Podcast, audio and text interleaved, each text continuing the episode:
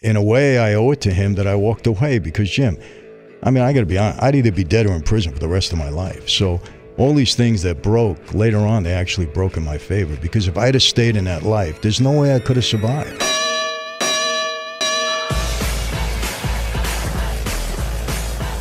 Welcome to the Jim Rome Podcast, episode 14. My guest today is Michael Franzese. Now, longtime listeners of my radio program know Michael Franzese. For those of you who do not, you're going to want to lock in for this because I guarantee you have never heard a story quite like this one. Michael grew up the son of a notorious New York mob boss in the Colombo crime family. He was set to live a life outside of crime, studying to be a doctor at Hofstra when his dad was sentenced to 50 years in prison. So Michael quit college in order to join the family business where he thrived. He became one of the mob's best earners ever. At his peak, he was generating revenues in excess of five to eight million dollars a week. Five to eight mil a week by age 35. Fortune magazine had listed him at number 18 of their top 50 most wealthy and powerful mafia bosses, only five spots behind John Gotti. But he wanted out. Normally, getting out means going into witness protection or ending up dead, but Michael Franzese had other ideas. He was not going to go into hiding, even after his own father approved a contract on his life. And he certainly did not end up in a pine box because he is seated right next to me in studio. And now I will let him tell the rest of his amazing story. So, pot up. Episode 14 starts right after this word from Omaha Steaks. Listen, are you struggling to find the perfect gift for somebody who has it all? I've got the answer for you. It's Omaha Steaks. Every single time I've given Omaha Steaks as a gift, I've been a legend. Every time I have received Omaha Steaks as a gift, I have felt like a legend. It is a can't miss. I love this product. Let me tell you about Omaha Steaks and how for only $49.99 you can get my family gift pack where you go to omahasteaks.com and you enter my code name Rome in the search bar. That'll get you 75% off. Omaha Steaks offers unique gifts for gourmet food lovers. And right now, Omaha Steaks is giving an exclusive savings just to you clones. Listen to everything that you will get for less than 50 bucks. Check this out. Two filet mignons, two top sirloins, two boneless pork chops, four boneless chicken breasts, four kielbasa sausages, four burgers, four potatoes au gratin, four caramel apple tartlets, one Omaha steak seasoning packet, and four additional kielbasa sausages for free. To get this incredible offer, go to omahasteaks.com and enter my code ROME in the search bar and get a 75% savings. It is a gift that is guaranteed to be a hit. Omaha Steaks. You know, I can't believe I'm going to say this, but I'm actually not completely disgusted or revolted or embarrassed to get to the voicemails this week. In fact, I'm actually curious to see if we've got some sort of trend on our hands right here. Because the last time I cleared the tape on my machine, it was an improvement. And hell, it should have been. I've only been telling you to step your game up for three months running. So right now, I'm wondering if you're all capable of building on that positive momentum or if it was just some one off. Only one way to find out. You have 12 new messages. First new message. Rome, Josh Beckett, had a few drinks. Was just horsing around, man. By the way, if you check me out, I cleared the drum set, dude. Message deleted. Next message. Rome!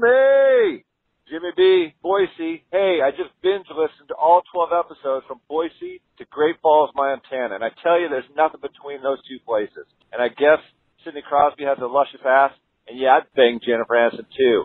Out. Message saved. Next message. Well, it's John in upstate New York. Dude, UGG Slipper Nation. Wore it, baby. Me, you, one ER doc I work with, another guy that I skied with out in British Columbia. Total awesome slippers, dude. Message saved. Next message. Romy, it's up? It's FBI Mike. You hear uh, Danica Patrick's just about done racing, so uh, how long do you think it is till she does porn?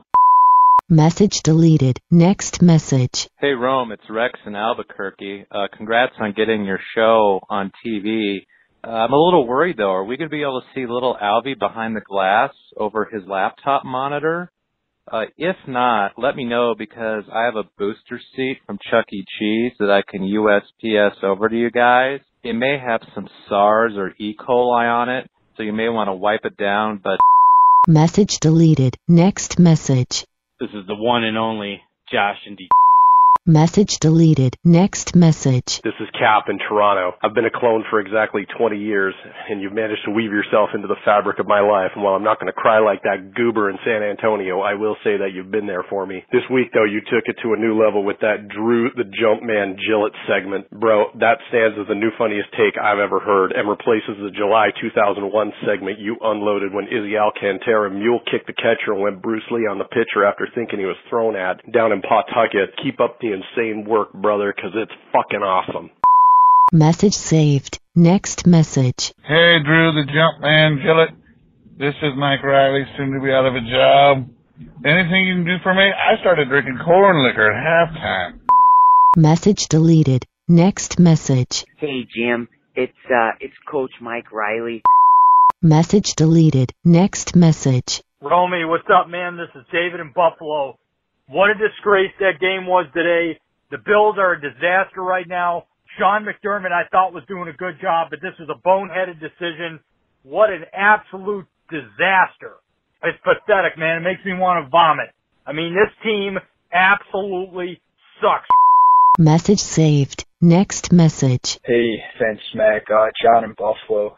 Congratulations to Anthony Lynn. Um, it must be incredible to bring your former employer out uh, to Carson from Buffalo and absolutely belittle them in a soccer stadium. Message saved. Next message. Hi there, this is Andy from Rockland. I uh, just wanted to hear Jim's voice. See, I'm all nervous.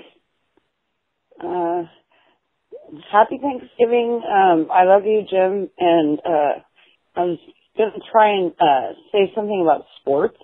Uh, go Warriors. Uh, please don't play this. Just laugh at it. Okay. Okay, bye. I love you. Don't play this, please. Message saved. You have no more messages. Andy, Andy, don't sweat that. The voicemail is our secret, mine and yours, and several hundred thousand others as well. But I love you too. Listen, I can't believe I'm about to say this, but that's two straight. Two straight, not terrible voicemail segments.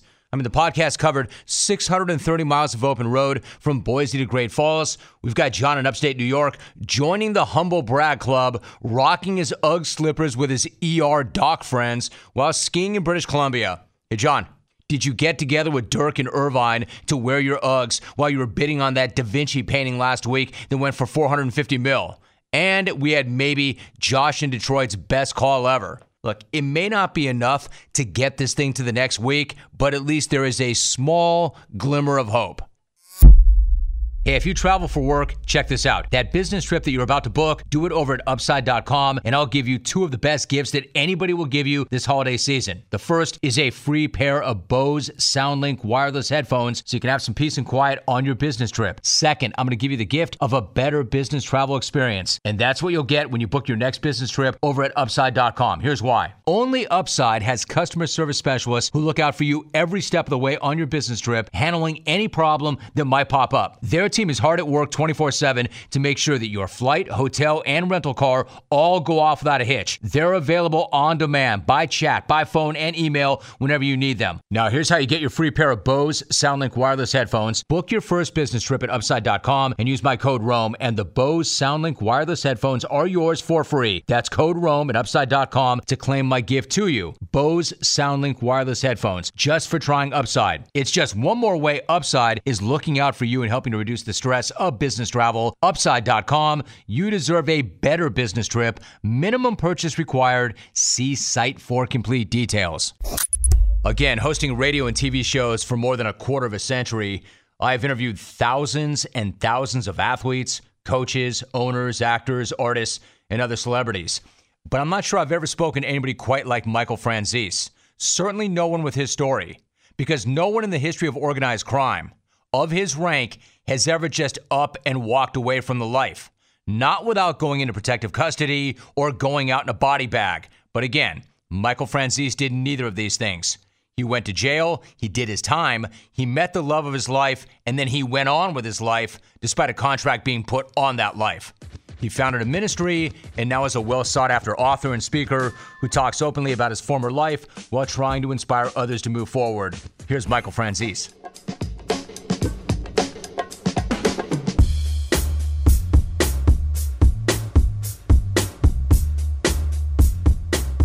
Think there are a lot of listeners that may not know you or your story. So why don't we start from the beginning? Your father, John, or Sonny Franzese, was an underboss for the Colombo family.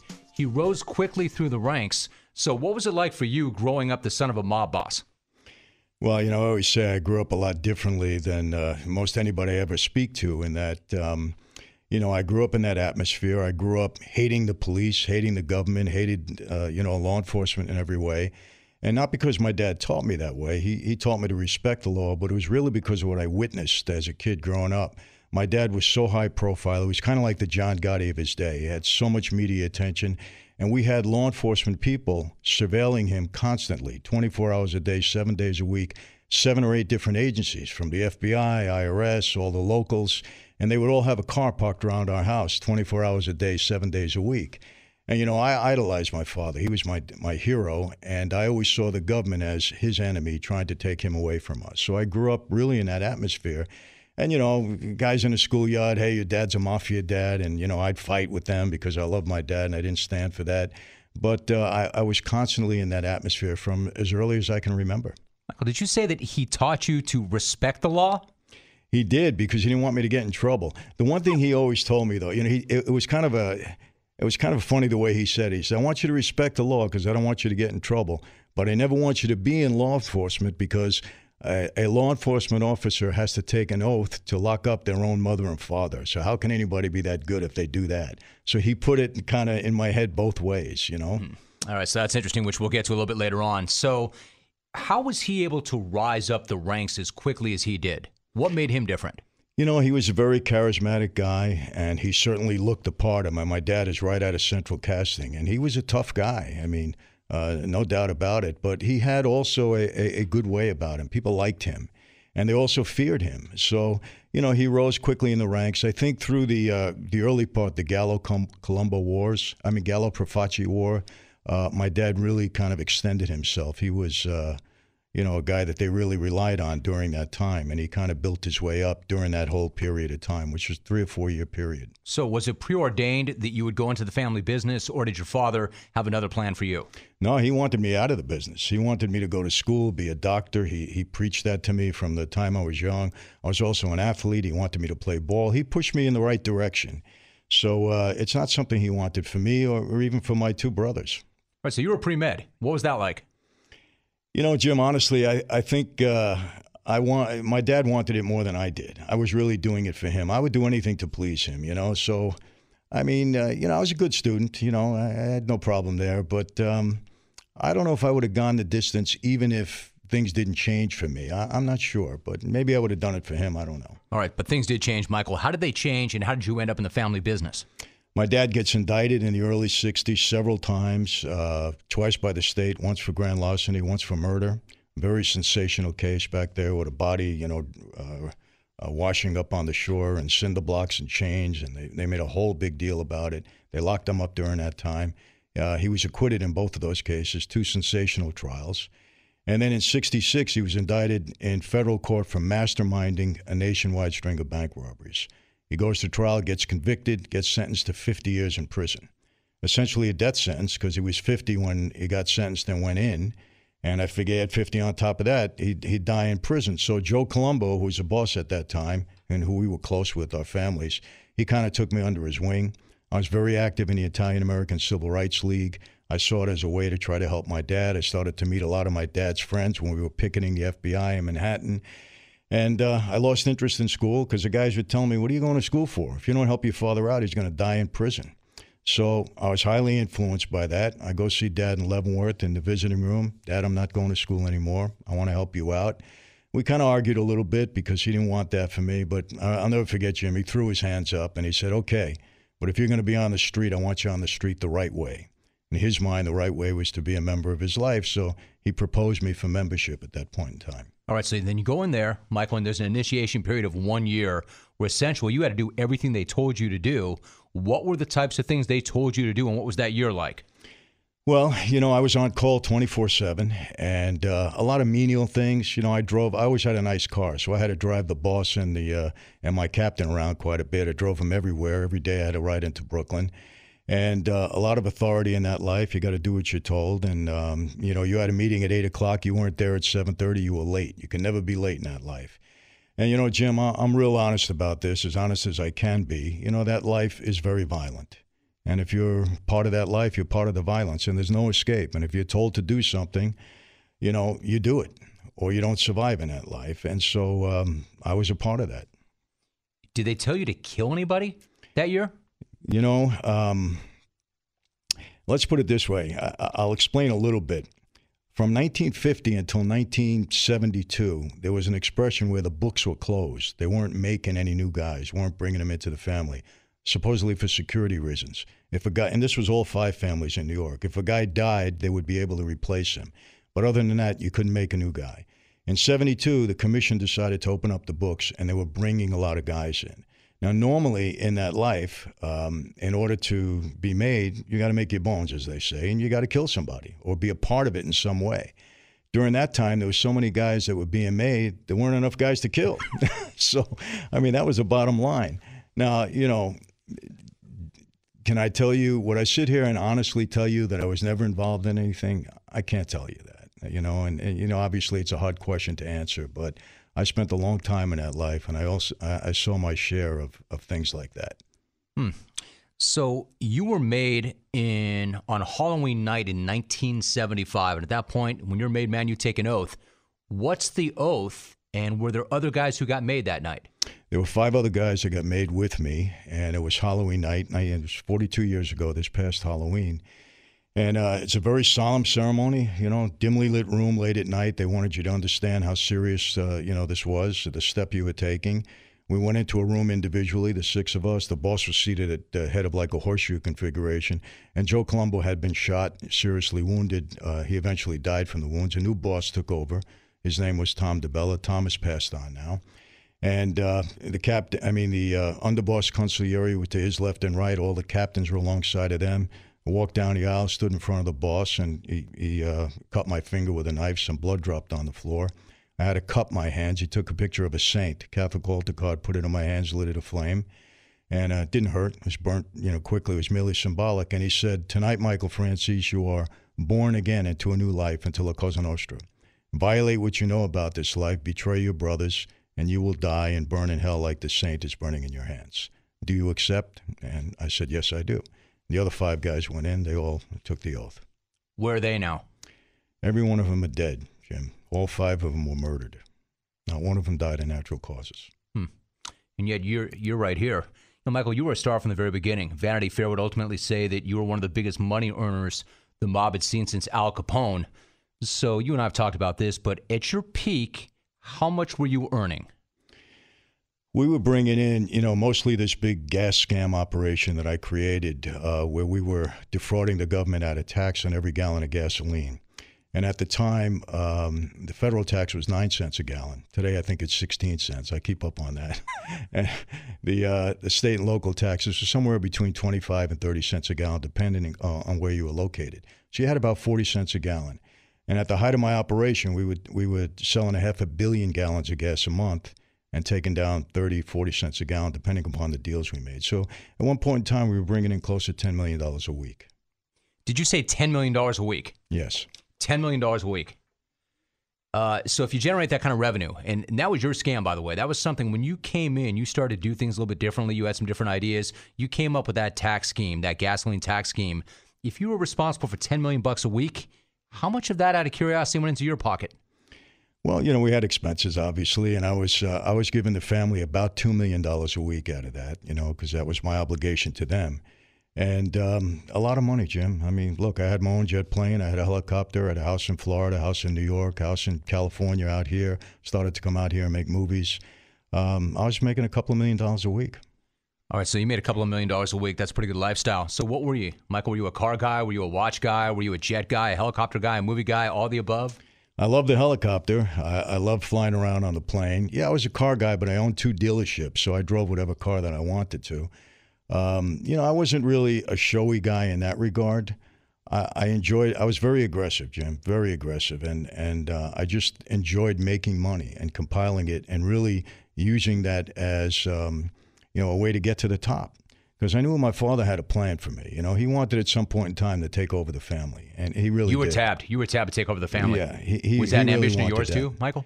You know, not really, and I'll tell you why. Because I, I started to learn really quickly. You know, the family mainly was was uh, based in New York. I, I mean, in Brooklyn. I didn't like hanging out in these social clubs. I didn't like being around this atmosphere all the time. I mean, you know, I was a young progressive guy. I was making movies in, in California. I had a place in Florida on the water. I had two boats. You know, I'm having a great time flying around the country. And you know, when you're a guy in my position, you're a captain in the family, you got soldiers underneath you. These guys are constantly getting in trouble, constantly got something going on. You're driving into Brooklyn, you're sitting down, you're in disputes all the time.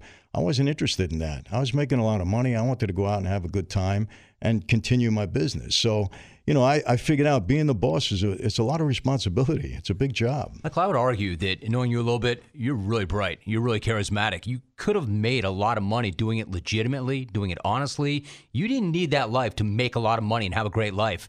Was that a possibility? Why did you not go that way? You know, I don't know. I mean, I think, uh, yeah, and, and I had a lot of legitimate things going on. We had a successful production company. I had two auto dealerships. I had a leasing company. So, and they were all making money. They were all successful. I mean, nothing like the gas business. I have to say that, but uh, we, we were doing pretty well in that regard. But you know, when you become part of that life, you just start to do some of the things that uh, that become available to you. And I think I knew how to use that life, you know, to benefit me in business and some of the things I wouldn't get involved in, you know, I just I wasn't interested in, in prostitution, and I, I hated anything to do with drugs. Would not get involved in drugs. Is that where the line anyway. was? Why, where was the line? Why was there a line? It just personally wasn't appealing to me. You know, I didn't feel it. I mean, as far as the drugs were concerned, we weren't allowed to get involved in drugs. We got involved with drugs, we got killed, and that was it. Uh, it was, and it was. I mean, Using or guys- selling or both? Neither. Neither. Like you couldn't go near drugs? No. And if we were caught doing it, we were in trouble. Now, some guys were doing it on a slide. It was sneaking why, around. Why is that? Why were drugs such a problem? You know, it was just distasteful. I mean, they said it would bring too much heat. You know, and and uh, believe it or not, I know it's kind of the opposite of what you're seeing in many ways in The Godfather. In that, you know, we did have respect for young people, for kids, and we wanted to keep that stuff uh, away from us, and and that was real. Respect for young people and the kids. You can imagine where I might say to you, Michael, really? Respect for Yeah. young people and the kids? Michael, really? Organized crime? I know. But respect for the young people and the kids? Really? Yeah, no, it's true. I mean, that's that's the conversations that we had. And look, I had a sister that died on- of an overdose of drugs. So mm. for me, it was even more personal than that. My brother's a drug addict for 25 years, and I can't even tell you. I, I'm going to tell you this, Jim, and I, I don't know if I've ever said this before. I hurt more people because of my sister's drug use and my brother's drug use than anything else because I would go to a bar in Queens. I was looking for my sister, you know, and she started out with pot. That's why I hate anything to do with marijuana. She started with that, and so did my brother. And I go to looking for her, and she's in some bust out place in Queens, and I see her hanging around all of these guys, and you know, and I knew she was using a needle, and it, it drove me crazy. And I, I'll be honest with you, I hurt more people because of my sister and brother's drug use than I did in any other way, and it was more out of anger and everything else. So, you know, I have a, real personal thing for that. I mean, I hate it. I have never taken a drug in my life, nor will I ever. And um, but aside from that, believe it or not, I mean, some of the guys really did have kind of a code. We don't want to bother with that stuff. Now, you know the thing with Gotti. You know, Gotti's crew was using it and uh, not using it. They were dealing with it, and you know the whole Castellano thing happened as a result because Paulie found out about it. So there was some guys that were doing it, but they shouldn't have been doing it. Now, I've never heard you tell that story. So you, you hurt more people over that. Did you take anybody's life over that? Well, I'm not going to say that, Jim. You know, but uh, I, I did hurt people over it. Yeah. Hmm. You know, you mentioned, and I want to get into the content a little bit later on, but you mentioned Goodfellas. Michael, for instance, remember when The Sopranos was like the biggest thing there was? As somebody who was in the life, who lived the life, when you watched that show, did you think to yourself, you know, that's a pretty good depiction of that? Or were you thinking, man, this is a joke. This is not how this is? Well, I'll tell you my standard a- answer with the Sopranos. If a mob boss was ever visiting a psychiatrist, he'd be in the trunk of the car by the, by the end of the week, along with the psychiatrist. Trust me on that. So that would never happen. Um, you know, and you know, they were they were like the gang that couldn't shoot straight. I mean, as far as the business was concerned, you know, I mean, I tell you what was appealing about that. It was the whole family dynamic. And Jim, I'm going to tell you something. I get out of prison in 1995. I'm over at Universal Studios working with a friend of mine because the guy says, "Look, I'm going to give you a job here. Stay out of trouble. I don't want you to get violated again." So I'm going to the Universal lot every day, and I'm reading scripts just until my parole was over. I get a call from David Chase. He says to me, uh, you know, I'm doing this uh, mob show about the Jersey mob. I'm doing it for Fox, and we'd like you to come aboard as a consultant. Thinking about it, I just got out of parole. This is the last thing I need to do. It's high profile, so I turn him down. As it goes, you know, he he, he does the thing with HBO. But when I watch the show, I see the character of his mother. And I'm saying, man, now my mother, I love my mother, God rest her soul, you know, but she was a very difficult woman. And what I what we found out is in 19, from 1959 to 1961, when my home was being built in Long Island, the feds bugged the house, and they were listening to conversations for all of us for two years. And I'm saying to myself, that character looks like it was patterned after my mother. And they probably he had some good sources. He probably had those tapes, and that's why he called me because I said he could have called other guys, right? Well, maybe not. I don't know, but. I, I would bet until today. I never spoke to David about it, but I would want to ask him, David, did you ever he- listen I was to those say, did you ask him? You haven't talked to him about it. I didn't because I don't want to hear him say yes. I might get mad at him, but you know. Isn't that something? All right, so Michael, what happened? I mean, like, like you're working this and you're doing well and you're thriving, but inevitably it did catch up to you. The feds caught up to you. What happened? Well, you know, I became, uh, you know, a major target for them, and I got indicted, you know, four or five times. And Giuliani indicted me on a big case, a big racketeering case, and uh, it was a Shylocking case. There was a legitimate leasing company that had a bunch of legitimate leases on the street, but they had about 30 sh- loan sharking leases where they were har- charging ridiculous interest, and some guys didn't pay, and they got hurt, and they got threatened, and all of that. And I was there was 15 of us on trial. I was the lead defendant, and they charged me with providing all the money, a couple of million bucks. The truth of the matter, Jim, I didn't give them one penny, not a dime. And uh, I'm on trial for seven months. You know, it took me a year before that to prepare. It cost me a ton of money, and I get acquitted in that case. And Giuliani had told me a day of my arraignment, he gave me a million dollar bail. He came up to me in a courtroom. He says, Franzese, if I convict you on this, you're going to get double what your father got. I'm giving you 100 years. And um, fortunately, I get acquitted. Some of my co-defendants have got 30 years. So I was a main guy. I would have gotten at least 50. So beating that case was huge for me. And um, and then they indicted me. They're waiting to indict me on this whole gasoline case. So that was another one that was coming down. And that's the one I took the plea on. Yeah, but the fact of the matter is, Michael, dozens, dozens of grand jury appearances, five major racketeering indictments, five criminal trials, and you did ultimately what, seven years? I did eight. You did eight. You know, easy for me to say, but we're talking about a lot of things. You're into a lot of things. Was that not the greatest angle you ever worked? Only eight years for all that? Jim, I, I'm probably the most fortunate guy uh, walking on the street. And I really mean that because I could have been away for the rest of my life, you know, with everything. And I mean, we, we would have to be here for the rest of the day to tell you how this course was kind of navigated. And, you know, I, I- people said that I outsmarted the government. You know, maybe in a way I got the You better did, though, right? I think I, I think in the end I got the better deal. Okay, you know maybe I one up them. I don't like to say I outsmarted them in case they get listen they get mad at me again. But I think I one up them. I mean I was I was playing a game with them a bit, you know, trying to make them think I would cooperate, but then in the end I wouldn't cooperate. Uh, but it, it worked for me, you know. But I'll tell you what happened. You know why I only got ten years? After I won, I won the Giuliani case, the government was really worried, really worried about this gas case because Giuliani uh, was able to get the major witness that was testifying against me in the gas case, my partner, who really knew everything. He was able to get him to testify against me in the uh, in his case, and we destroyed him on the stand because he didn't know what he was talking about. He was just trying to ingratiate himself with the government. So now I beat their major witness in the next case. Government got scared. So they said, "Oh, we'll make a deal with this guy." So they started out with 20-year sentence and a hundred million dollar fine. I got him down to a 10-year sentence and a 14 million dollar fine and five million in forfeitures. So it was really the deal of the century, according to the government. A lot of people in government were mad that I got that deal, but you know they figured they figured, hey, you know, we'll put him away. We'll get a conviction on him because I had none at that point. He'll come out, and at least now he's got a conviction. He'll go right back to what he was doing, and we'll get him again they didn't know that my plan, you know, as taking this plea was really part of my exit strategy to get away from the life. Hmm. I'll get to in one minute. But Michael, you did three years of solitary confinement, right? Yes. You were in the hole for three years. It was what what was that like, and what does that consist of? Jim, I'll be honest with you. That's uh, that's not easy.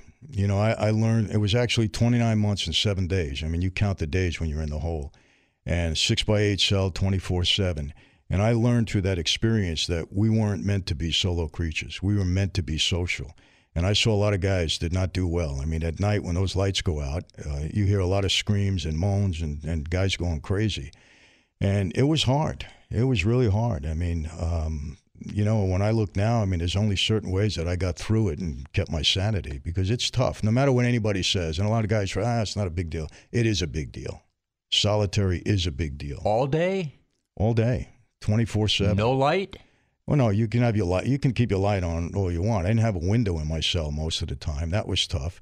You know, they let you out twice a week to take a shower. When I say let you out, they lock you in the shower, and you're in the shower. And sometimes they'll forget about you for three or four hours. You can be standing in the shower, and then uh, by policy with the feds, they're supposed to let you go five hours in the yard. But the yard is a cage, like a dog. You're in a cage.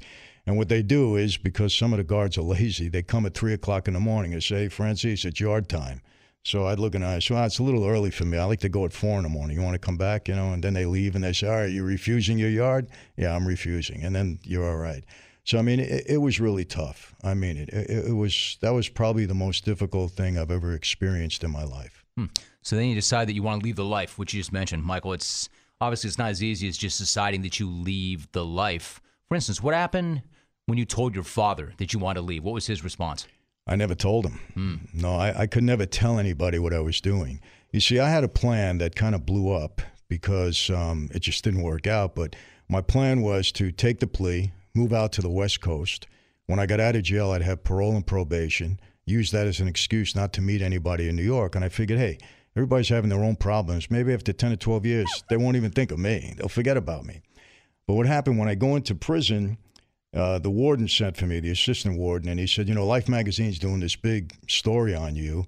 It was like a 20 year edition. They had done a huge story on my dad 20 years earlier. So now they were doing one on me.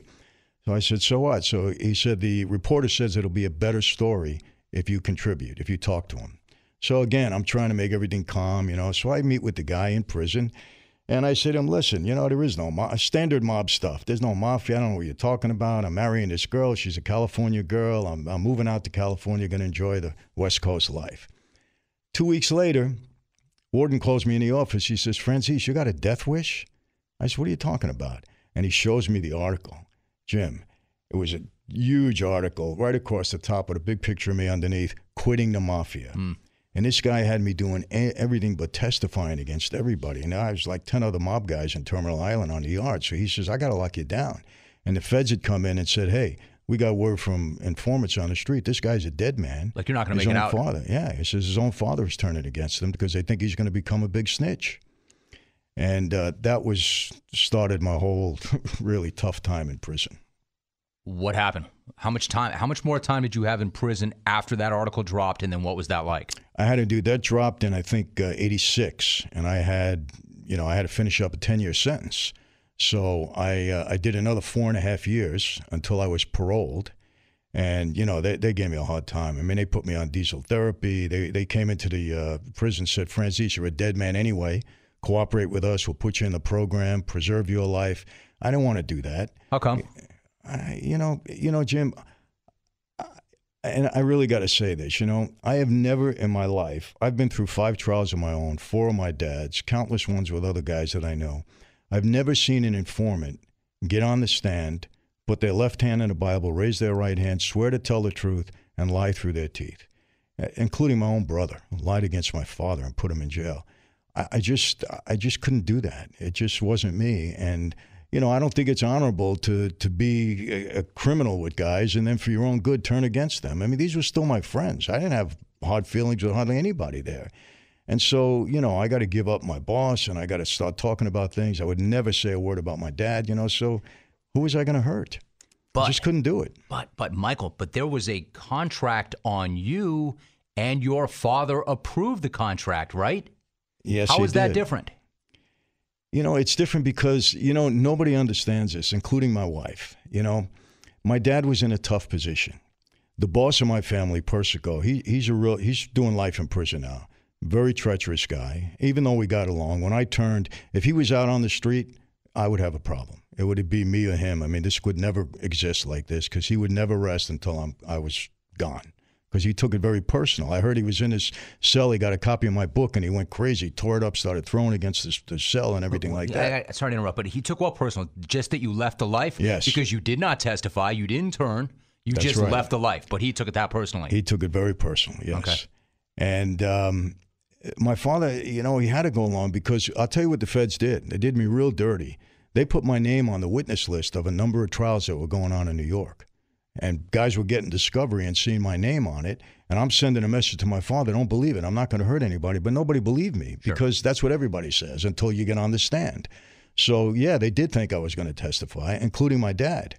And even though I sent the messages, you know, I I guess he went along and said, well, what am I going to do? And, you know, he's out there on the street. You know, if you propose somebody and that person goes bad, you could be in trouble too. So my dad had to do what he had to do to protect himself. I knew he didn't not love me or stop loving me, but he had to do what he had to so do. So you didn't feel betrayed on any level? You know, I felt betrayed before that. I had an incident with my dad that if that incident had never happened, and I can get into it, I don't think I would have ever walked away from the life. But he's the one that made me understand this life is forget it. What happened? You know, I he calls me one day. He's on parole, and there was a big story in Newsday, one of the uh, Long Island papers, I believe, that said that I was getting powerful enough to break away from the Colombos and start my own family.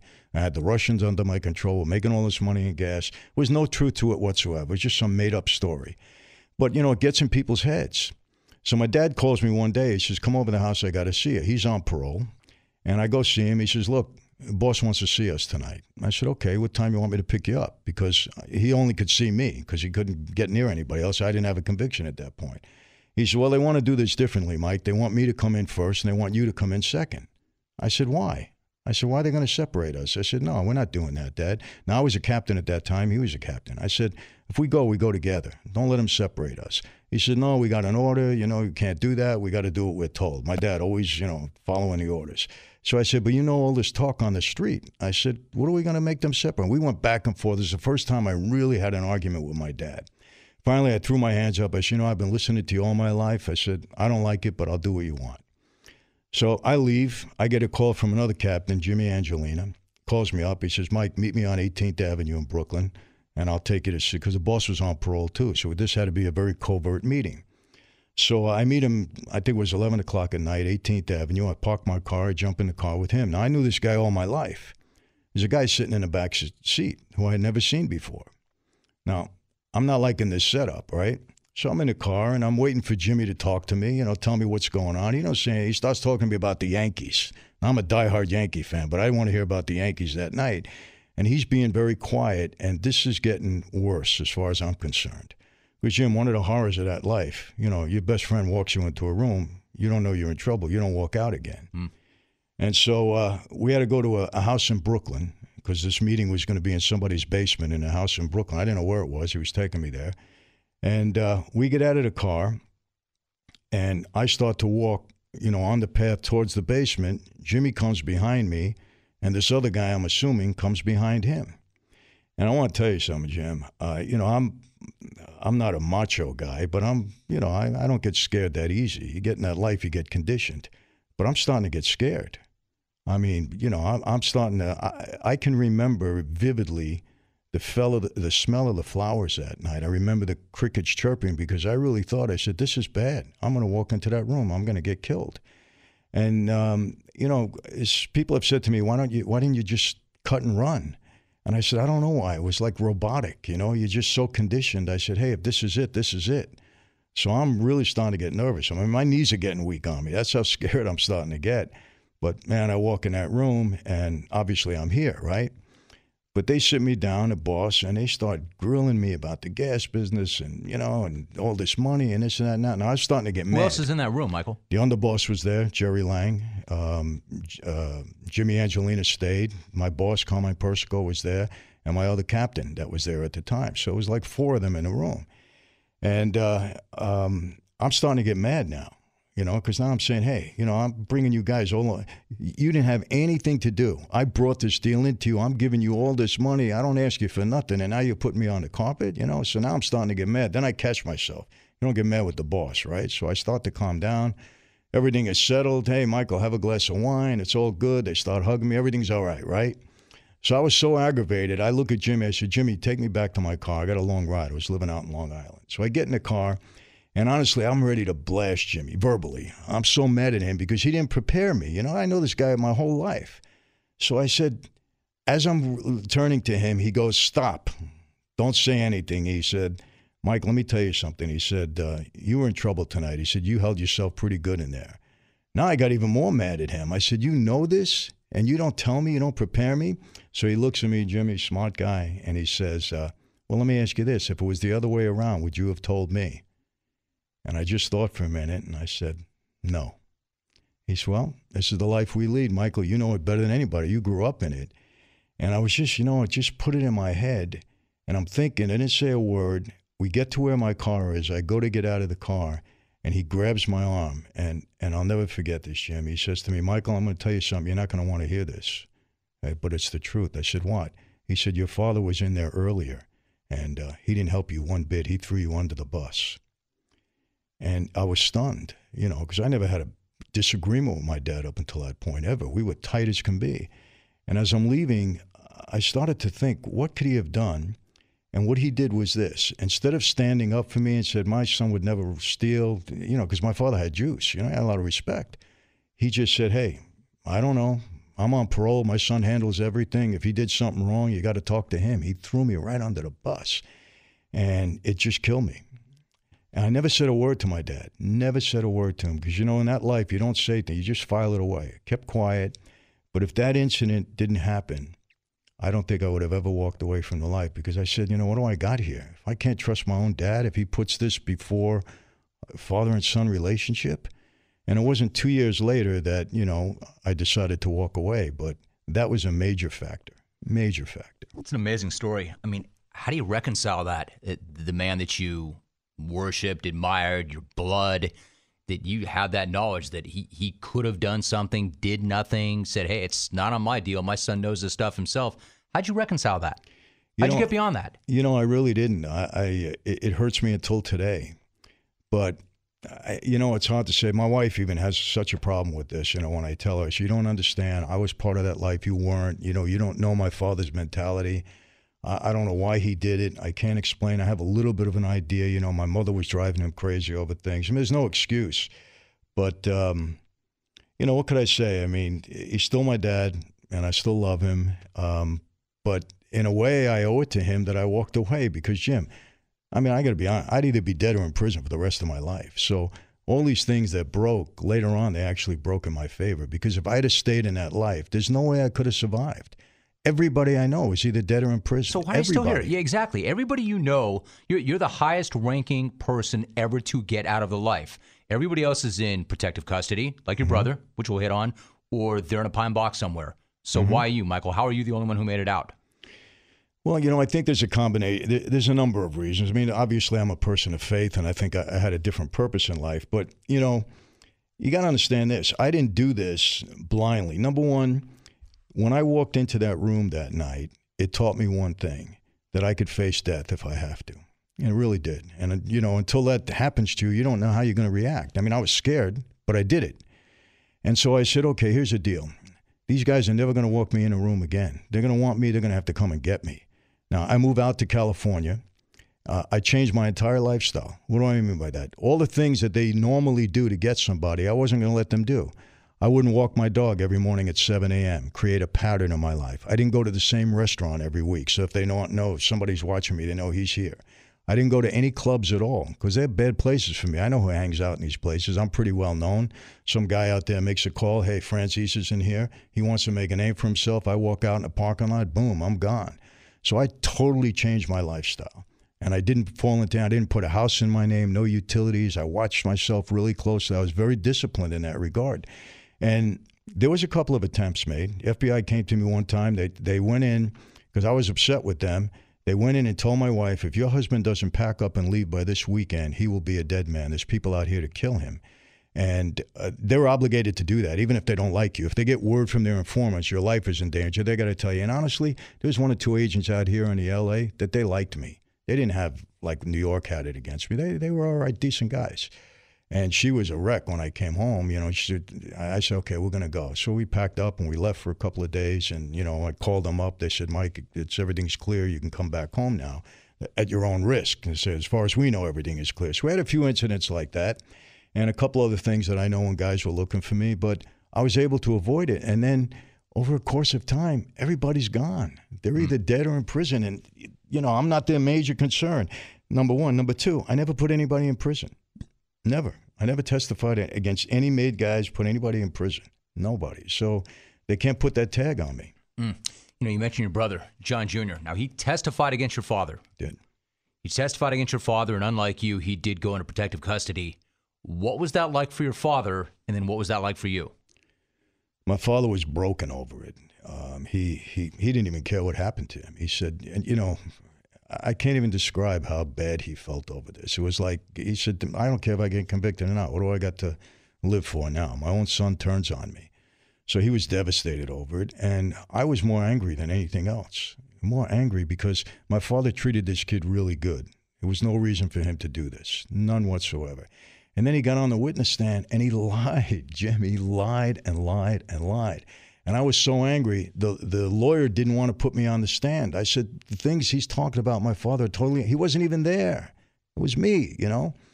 And uh, but the lawyer said, "No, I can't put you on the stand. You know, you got too much." As far as I'm concerned, a dumb lawyer, and I hope he's listening.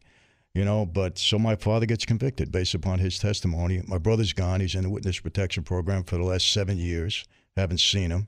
He called me once he said, you know, I'm having a real tough time with this. You know, I feel bad about what I did. I said, well, then reverse it. Do something about it, you know. But he wouldn't. He hung up on me, and that was the last I heard of him. So I don't know if I'll ever see him again. Do you want to, or do you not care? You know, I do. You know, you know, Jim. I learned one thing. One of the worst qualities or characteristics somebody can have is to be selfish. My brother never lifted a finger for anybody. It was from the time he was a kid. He was always a very selfish kid. He was a taker and never a giver. And when push came to shove, you know, he, he gave up his own father just for his freedom, you know. And, and uh, I mean, I still love my brother, but I, I'd love to grab him and shake him or do something with him or really talk to him, you know. But I, I, I guess I do hope I see him again. My father asked me, he said, You ever see your brother? I said, No, Dad, I don't see him. He said, Well, he says, tell, he, I mean, he said, Tell him never to come back here because he's in a lot of trouble. I mean, he goes back to New York, he's finished. Because you know what it was? My brother hurt a lot of other guys. It wasn't only my dad. And if it wasn't for me and my father, my dad would, my brother would have got killed a long time ago. I saved his life. I don't know how many times because his drug addiction. He he screwed people up left and right, and we just kept saving him. The fact is also he, Michael, ye, your brother put your father away, and was he not 93 at that time? He was 93, and not only that, what we did, what we found out afterwards, my father got violated years before. My brother, my brother was the one who got him violated. We didn't even know that. it was like kept quiet, you know, that he had contributed to the violation. Right. And then I found out that my father did find out later on, but he didn't tell anybody. He covered it up. Right. And I would tell my, Because he would have had to have taken care of it, right? Yes. And I told my dad a hundred times, I said, Dad, you know, you don't trust him. When he's on his drug stuff, he almost got me violated. Jim, I'm home. I'm on parole. I take my brother out when I got out of jail. He wants to come out with me. I bring him to my house. I told him two things. I said, You could stay with me. I said, But two things. Don't talk to me about business. I'm not interested. And if you ever bring a drug around your nieces and nephews, you're done. I said, That's the two conditions. But I'll let you come here to try to clean up your act. Three o'clock in the morning, I'm on parole. The doorbell's ringing, ringing, ringing, ringing, ringing. And I go to the door. It's a taxi driver. I said, What do you want? He says, Your brother was driving around. He says, uh, He owes me $220. He says, You're going to pay. I said, Hey, was it my brother in the car or, or me? you know, he says, "Well," I says, Get out of here. So I chased him. The guy called the cops on me. I almost got violated. You know, crazy things like that. But, uh, Yeah, Michael, so help me with this. Help me with this because you mentioned that one of the reasons you got out was your faith. Yes. And you met Camille and you found faith. You have a ministry now. And you and I have spoken before. And because you and I have spoken before, I know how this goes. I know how the reaction goes. Some are going to hear this conversation and say, This is the most amazing thing I have ever heard in my life. Congratulations on escaping the life, starting a ministry, and inspiring others. Of course, the other side is going to say, Rome, the hell is the matter with you? Wake up. It's a scam. Like everything else this guy's ever done, it's a scam and he's playing you. You're giving him this platform, you're letting him tell this story. He hurt people. He probably killed people. Lots of people. Why are you giving him this platform, Rome? What is your problem? So you've heard this, you've seen this. When Yes. you and I talk, I get this. What is your reaction to that? You know, I, expect that reaction. And um, you got to understand, I've been doing this. I've been out of the life since 95. I've been doing this now 22 years. I've spoken at probably 1,500 events throughout my life, many of them church events. I just came back from Washington uh, where I spoke to, you know, 23, 2,400 people. I've been sharing my faith for that long. And I think I've been doing it now. I've been in New England, I mean, uh, um, United Kingdom. I've been in Australia, Singapore, Malaysia, Bulgaria, Israel. I've been all over the world. And uh, I have a huge prison ministry. I go into prisons, try to help these guys. Listen, uh, I'm not here.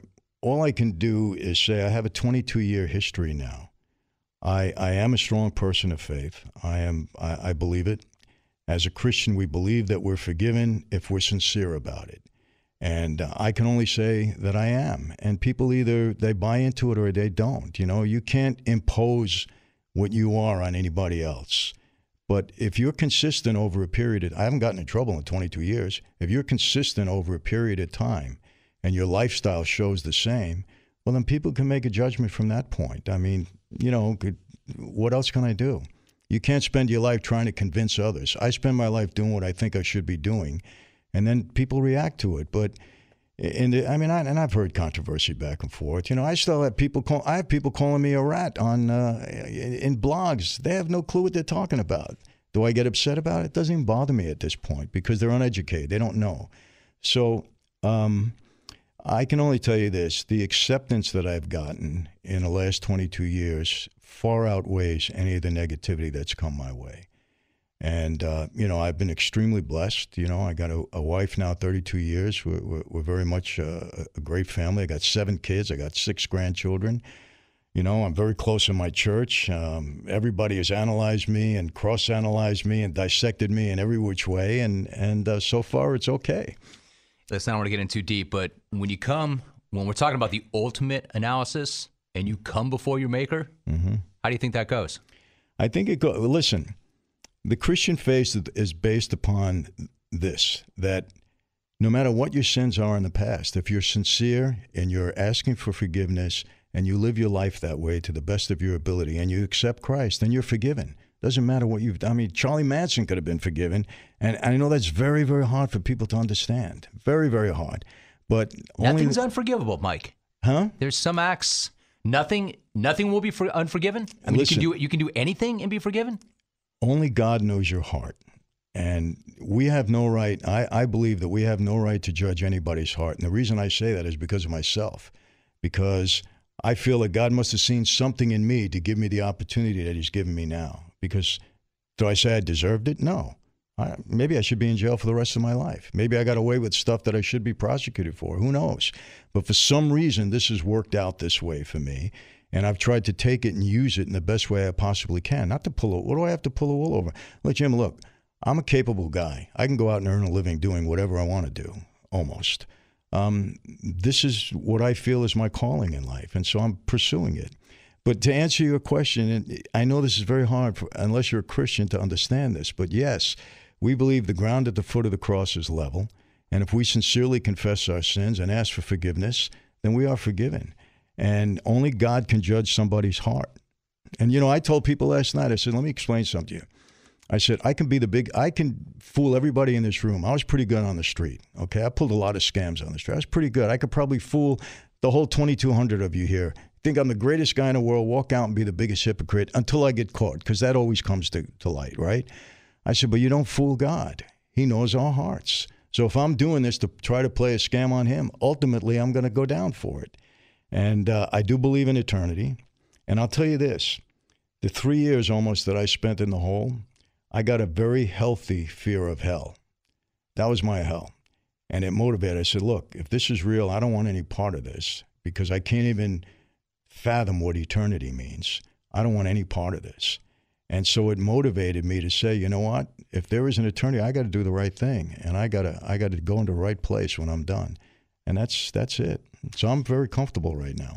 You know, Michael, you and I could talk for a few more hours. Before I let you go and we get caught up on what you're doing right now, I do want to ask you about gambling because I know you talk to a lot of mm-hmm. colleges, you talk to young kids, you talk to athletes about gambling. How do young people and young athletes get in so deep in gambling? What are they gambling on? What are you seeing now when you go about and you're out in the street and you're talking to college kids? A lot of poker, believe it or not, playing a lot of poker, guys getting in trouble, a lot of internet gaming and gambling, and they're gambling on sports to a degree. They really are.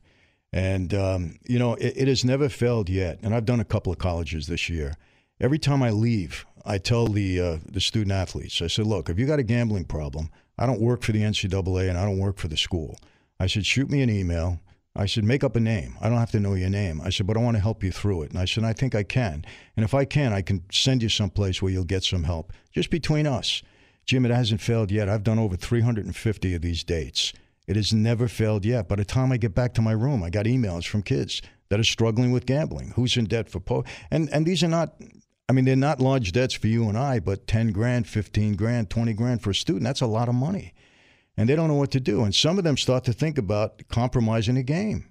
I really mean it because they've said that. Okay, you're me. talking about athletes now, not just like college students, but actual I'm players. talking about athletes. Now, Okay. college students, forget it. I mean, they're, they're gambling all the time. Uh-huh. I mean, it's it's huge on college campuses. But college athletes, so they're in 10 grand, 15 grand, and if they don't pay, they get hurt. They get hurt, yeah. So they compromise the game. Absolutely. So college kids are fixing games right now. Again, you don't want to put a blanket over everybody, but is it going on now? Absolutely. 100%. How prevalent do you think it is? You know, I, I think in individual cases, it, it's prevalent. I, I don't think, you know, now when I say that, people call me up. You think this game was fixed? And I mean, everybody thinks every game is fixed. It's not like that. But are the kids getting themselves in trouble and throwing games? Yes, they are. I mean, they're doing it. When I say throwing, they're compromising the outcome. It's not that difficult to do. You know, you got a quarterback, you know, the guy's in trouble. First three times he gets the ball, throw it in the hands of the other receiver, you know, another, the opposing team. I mean, there's a way to, to manipulate the spread. Because remember, it's never winning or losing, it's always manipulating the spread. What would you say back in the day, Mike, when you were on the street and you had that conversation with an athlete? What was your message? What Had would you many say? times. I said, listen, you know, here's the deal, okay? You got 10 games left, okay? Tomorrow night, you, you're favored, let's say basketball, it's an easy game. You're favored to win by 15. Don't win by 15, win by 10, win by 8. Don't blow the game. We want you to win. Just don't cover the spread. Who's going to know? Who's going to know? You do that. I'm, I'm telling you, Jim, I pushed 10 grand across the table. I said, put this in your pocket. You do this for me 15 times, you got 150 grand. Who's better than you? Put it away. It's cash. Nobody's going to know. Gets in their head right away. You know, you know, in a basketball game, it's easy to manipulate that spread. Five guys on the floor. Very, very easy. Same with a referee. A referee can call a. That's a, even better, right? A referee. much better. They can call a foul every time the ball goes up and down a court, or they don't have to call a foul. So they can manipulate the game so easy, just the spread. That's all they have to do. What about pro players? They don't need the money as badly. Not anymore. Back in my day, yes. We put a lot of guys in trouble because if they lost 50, 100, I used to tell a guy when I had a bookmaker coming to me and we had the Jets, Yang, and they were, they were gambling. And they said, Mike, the guy's in for me for 50000 Should I cut him off? I said, why would you cut him off? You're writing an entry on a piece of paper. Let him get into you for 250000 because he will. Usually athletes don't get, they don't, they're smart gamblers. I said, let him get into you deep and then bring him to me and then we'll have a conversation. And that's what would happen. Because I tell them straight out, look, you owe a gambling debt, whether it be here or in Vegas, you're going to pay. You can't walk away from your debt. So let's figure it out. How are you going to do it? You got a rich uncle. You got a, what do you got? Go get the money. And I always tell them, I'll tell you what. I'm a fan of yours. I like the team. You owe me 200 grand. You don't have to pay me all at once. Give me two points a week on the money in cash. Bring it here every Friday. Now, they'll do that just to get out of the room. But after six or seven weeks, they're done. Now they can't do that anymore. So then they come back and you tell them, all right, here's what you're going to do. I said, if you don't bring me the money by Monday, I'll give you another way out. You guys are favored to win by 14, by 10, by 7. You're a quarterback. First time you get the ball, you put it in the other receiver's hands. You're a running back. First time you get the ball, you put it on the ground. Drop it. You know, let me worry about the rest. In short, you might have been a Yankee fan, and I'm not saying it was the Yankees. You really didn't give a damn about these guys. No. You know, when it comes to that, it was business. Because hey, they lose one game, they win one game, they'll make it up. You know, for us it was business.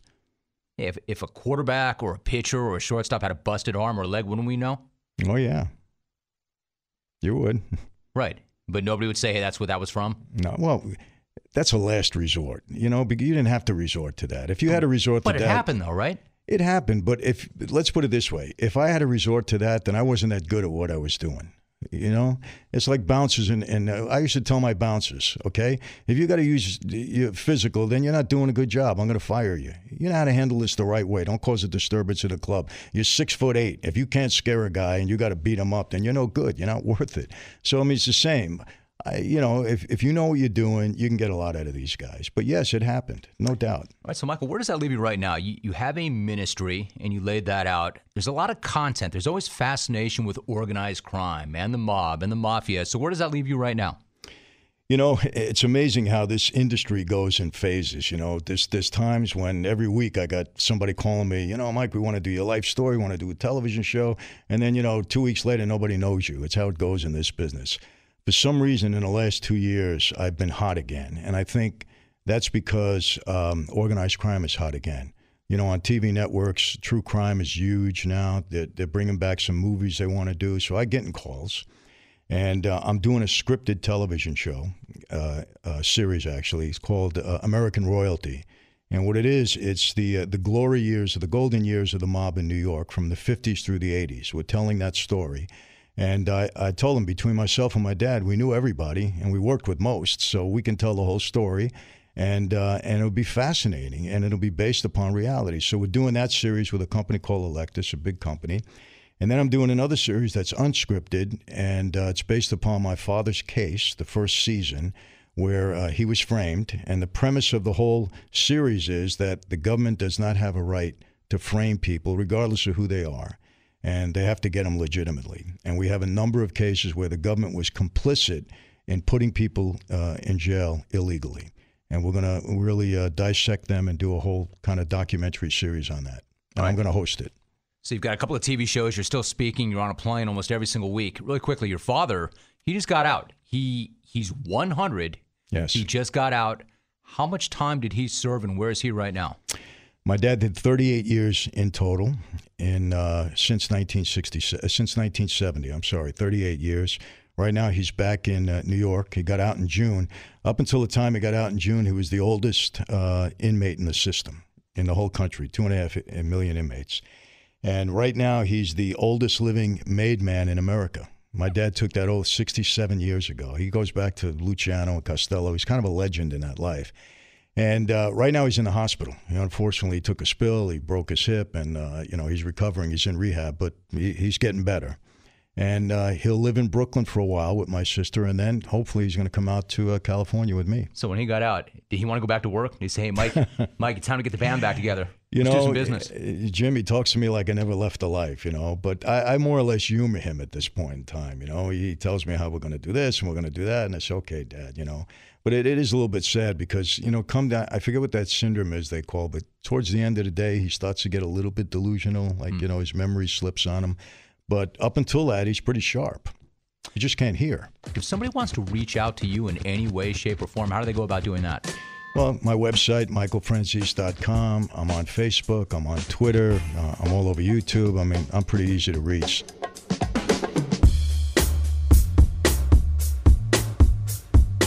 Ferguson is the nation's largest distributor of plumbing products, but their playbook goes much deeper than just plumbing. Pros know to depend on Ferguson for the very best in waterworks, HVAC, commercial mechanical, builder, and facilities maintenance products and solutions. Ferguson has over 20,000 knowledgeable associates, and they're always working for you. You combine that with Ferguson's 1,400 locations and 24 7 online ordering, and you will always have the home team advantage. See why the pros pick Ferguson at Ferguson.com today. That's Ferguson.com. There you go. 14 up, 14 down, and this is the real deal now. And I will put our guest list up against any other podcast there is. Aaron Rodgers, Dirk Nowitzki, Harvey Levin, Dana White, Adam Carolla, Bob Costas, and many, many more. Go check out all those conversations right now on iTunes or jimrome.com.